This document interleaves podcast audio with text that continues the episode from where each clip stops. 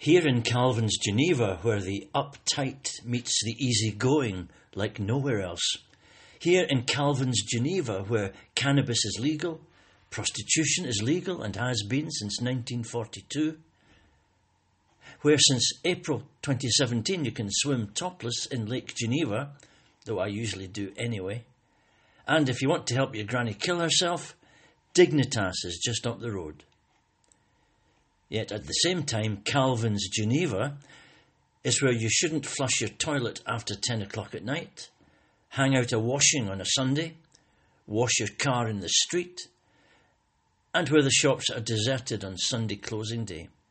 Here, more than in most places, we run into the contradictions, confusions, and challenges, intellectual, spiritual, and practical, of the sacred secular divide the sacred secular debate? Or is it just the sacred secular myth? And we try to figure out just what St. Paul meant when he encouraged Christians not to be conformed to the standards of this world, but to let God transform you inwardly by a complete change of your mind. How do we live our life? How do we function as Christians? What stance do we take towards the secular world and all the things it offers, all the opportunities it presents.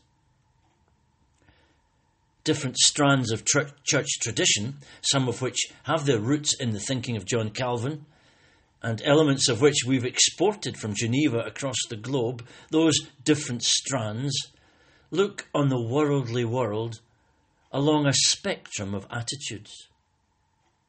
The denominations tell the story the wee frees, as they're called in Scotland, with their rigour, the Plymouth Brethren, open and closed. Independent Baptist churches, to some degree, Methodism has chosen to reject aspects of secular living.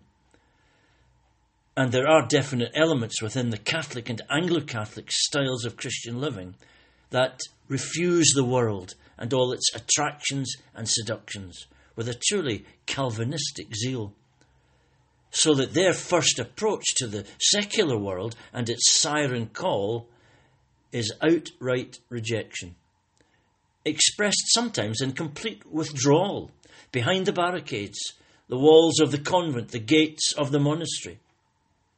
But at the very least, viewing the attitudes and values of the secular society with disapproval and distance, a negative take on the world as we find it the world is a bad place, full of bad influences, and they see it as a threat to the purity and integrity of a true Christian faith.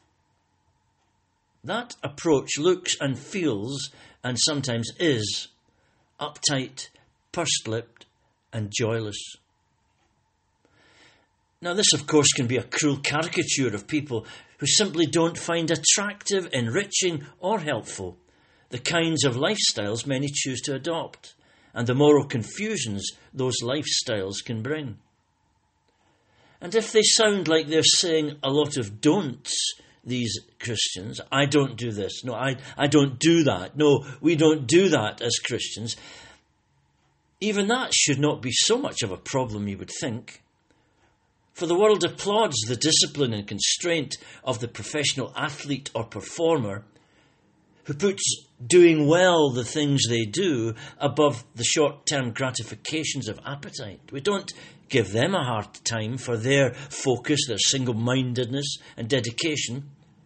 So if the Christian feels they can be better at being a Christian, without gambling and drinking and sexual license and playing the world's games by the world's rules, why should anyone give them a hard time for that? You might think.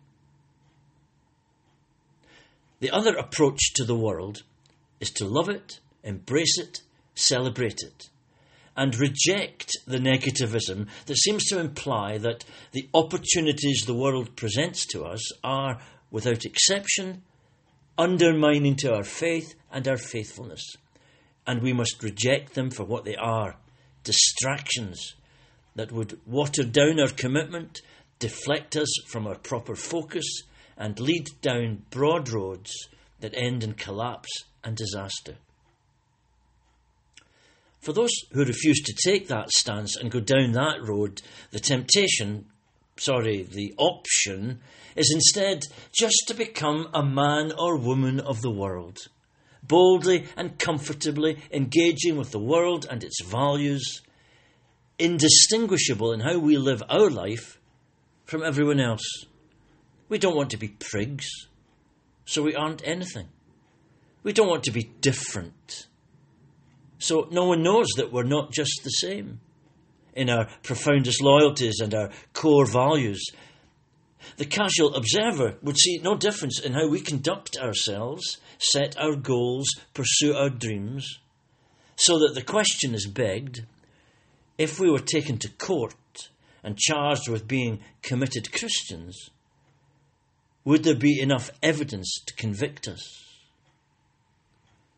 for fear of seeming to our colleagues to be a holy Joe or a holy Josephine, we say nothing about our affiliations, our Christian commitment, our love for the Lord, and prefer to hope that by some strange alchemy, the fact that we are Christian believers and followers of Jesus Christ will just somehow emerge without our needing to say or do anything specific. We like the world. We like the good times it gives us. We don't want to be mortifiers of the flesh, deniers of the moment, awkward customers. Good old Presbyterians of the modern hue are comfortable with that. We don't rock boats. We don't wave banners. We don't bang drums. We don't buttonhole doorstep or ram religion down people's throats. In fact, we probably don't say very much about it at all. At least that way, no one will ever think we're a fanatic, God forbid. Of course, what happens when no one says anything is that no one hears anything. Those harbouring their narrow secular view are never challenged, they never receive an invitation to explore, they never encounter a humble, sincere testimony as to what my faith means to me. There's just nothing a silence so familiar, so constant, that it's no longer even an awkward silence. And the vague hope is that somehow our life and the faith embedded in it will, without words or witness or distinctive Christian lifestyle, kind of rub off. And our interface with the secular world will be transforming and creative for the many disbelieving secularists around us? Hmm, maybe. Maybe. Certainly, our life may have more chance of attracting that kind of response if it is open, gracious, forgiving, and respectful than if it is narrow, critical, prejudiced, and mean spirited. But it's still an optimistic assessment to imagine that if our lifestyle is pretty much the same as everyone else's, nonetheless, somehow they will unearth our X factor of religious faith and want it for themselves. So we have this contradiction, this teasing conundrum. What do we do about the world, which is pretty great? Do we love it, treasure it, and embrace it as a gift? Art, music, sport, food, sex, drink, travel, pets, nature, pleasure, and risk those things distracting us from our true loyalty and our first responsibilities? Or do we turn our back on those options? And in the name of seeking first the kingdom of God, do we search out the simple purities of the faith and make Calvin proud? Perhaps the Gospels give us a clue as to how to bridge the two worlds, how to find a synthesis of the two views, the sacred and the secular. The Jesus of the Gospels could hardly be accused of frowning suspicion in respect to his embrace of life, people, situations, beauty, opportunities. His accusers are quick to condemn his associations and his easy way with people best considered of dubious character and reputation. Those most wonderful words in the New Testament. This man eats with sinners. And, by the way, seems to enjoy it. No haughty disdain, but getting alongside. No brusque dismissal, but a welcome that is humane and genuine. Here is a man who appreciates and appropriates, respects and engages with the world he finds himself in. And if sometimes he and his followers are called drunkards, and he seems always ready to feast, to celebrate, and enjoy warm, life affirming fellowship, that seems to be a risk he is willing to take.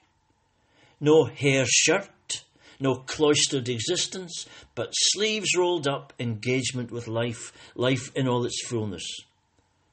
The kind of abundant life he wanted for his followers. Not that we should hide behind the sofa, clutching our convictions to our chest, but bold, alive, rejoicing in the gift of life. And if some people found that scary, or disapproved of the blurry bits it meant would be there, that was the risk he was prepared to take to honour the God who gave us life and dared us to live bravely. Indeed, it is his hearty love of life that makes the prospect of his cross so terrible and his sacrifice so great. This was not some gaunt ascetic who wanted nothing more than to be rid of this life and who took on martyrdom like a comfortable old raincoat. This was a young man who loved people and saw with a poet's eye and took people to his big heart. He gives us a clue as to what our attitude to living in this very real world should be and could be. And while Christianity might stop short of the rampant pantheism of New Age culture and other world faiths that see God in everything and everywhere, split a tree and God is there, lift a rock, God is there, it is certainly part of our understanding of reality to acknowledge that God is in, with, and under all that is, all that we see, all that we encounter. He has not absented himself from the world it is still His world, shot through with His truth and His gift. So, art and music, poetry and drama, truth and wisdom, human love and relationships, friendship and forgiveness, reconciliations and peace, these are all part of the package, part of the opportunity in His glorious world for us to find Him and know His presence. As Paul says in his letter to the Philippians, Whatever is good and pure and noble and lovely, think on these things. Things that are not just found in churches or cathedrals, but in the streets and towns and houses and homes, the hearts and the stories of men and women. So we're best perhaps to reject a brutal and naive dualism, church or world, world or faith, sacred or secular, world all bad, only things ecclesiastical good. That would be to do a grave disservice to the creative love of God and the blessings He would have us know within His world. It would also make life pretty dull and pretty grey. However, we might also want to reject a shallow earthiness that dulls our spiritual appetite and directs our attention away from the things of God. So preoccupied are we with the concerns of our own pleasures that we forget our responsibilities towards God, our calling to seek first His kingdom.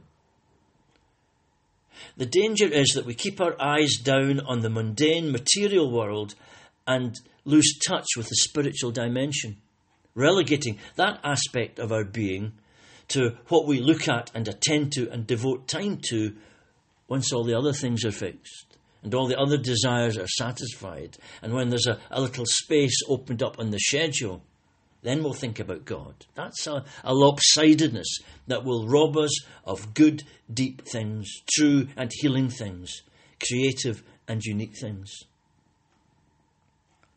Certainly, when we have a life affirming faith, and a sense of wonder and joy in the world we live in, and the experiences we can have within it, praise comes from a real and special place. We find joy in the common things of life. We count blessings that abound. We find reasons to sing such that we cannot be silent. The world is an amazing place, and we can find such love, laughter, joy, and beauty within it, and praise is the right response to that not taking it for granted, but pausing to express gratitude and wonder at the breadth and generosity of creation and its moments. Our take on the world is a positive one. It is not our enemy. It is not, by definition, a trap set for us, a minefield to be negotiated on tiptoe. Our life in the world is a fabulous gift to be celebrated and celebrated here in this place, in this moment, in worship, in praise that rises in thanksgiving from big, wide, life affirming hearts, glad to the very core of our being that God has shared his bounty with us. Each of us has to work this out for our own life, where the boundaries will be drawn between what is good in the world and can be celebrated and embraced and what is dark and dangerous, shallow and unworthy, and to be avoided, what is okay and what is inappropriate, what our priorities should be, and where we should look for our fulfillment. We can enter the convent and reject the world. We can let its pleasures and allures suffocate the spiritual in us. Or we can take each day as a gift. Take each day as a gift to be savoured, treasured, and lived with God out of a brave heart that knows that it is His world and we can walk in it with Him with confidence and conviction. And be not afraid. Amen.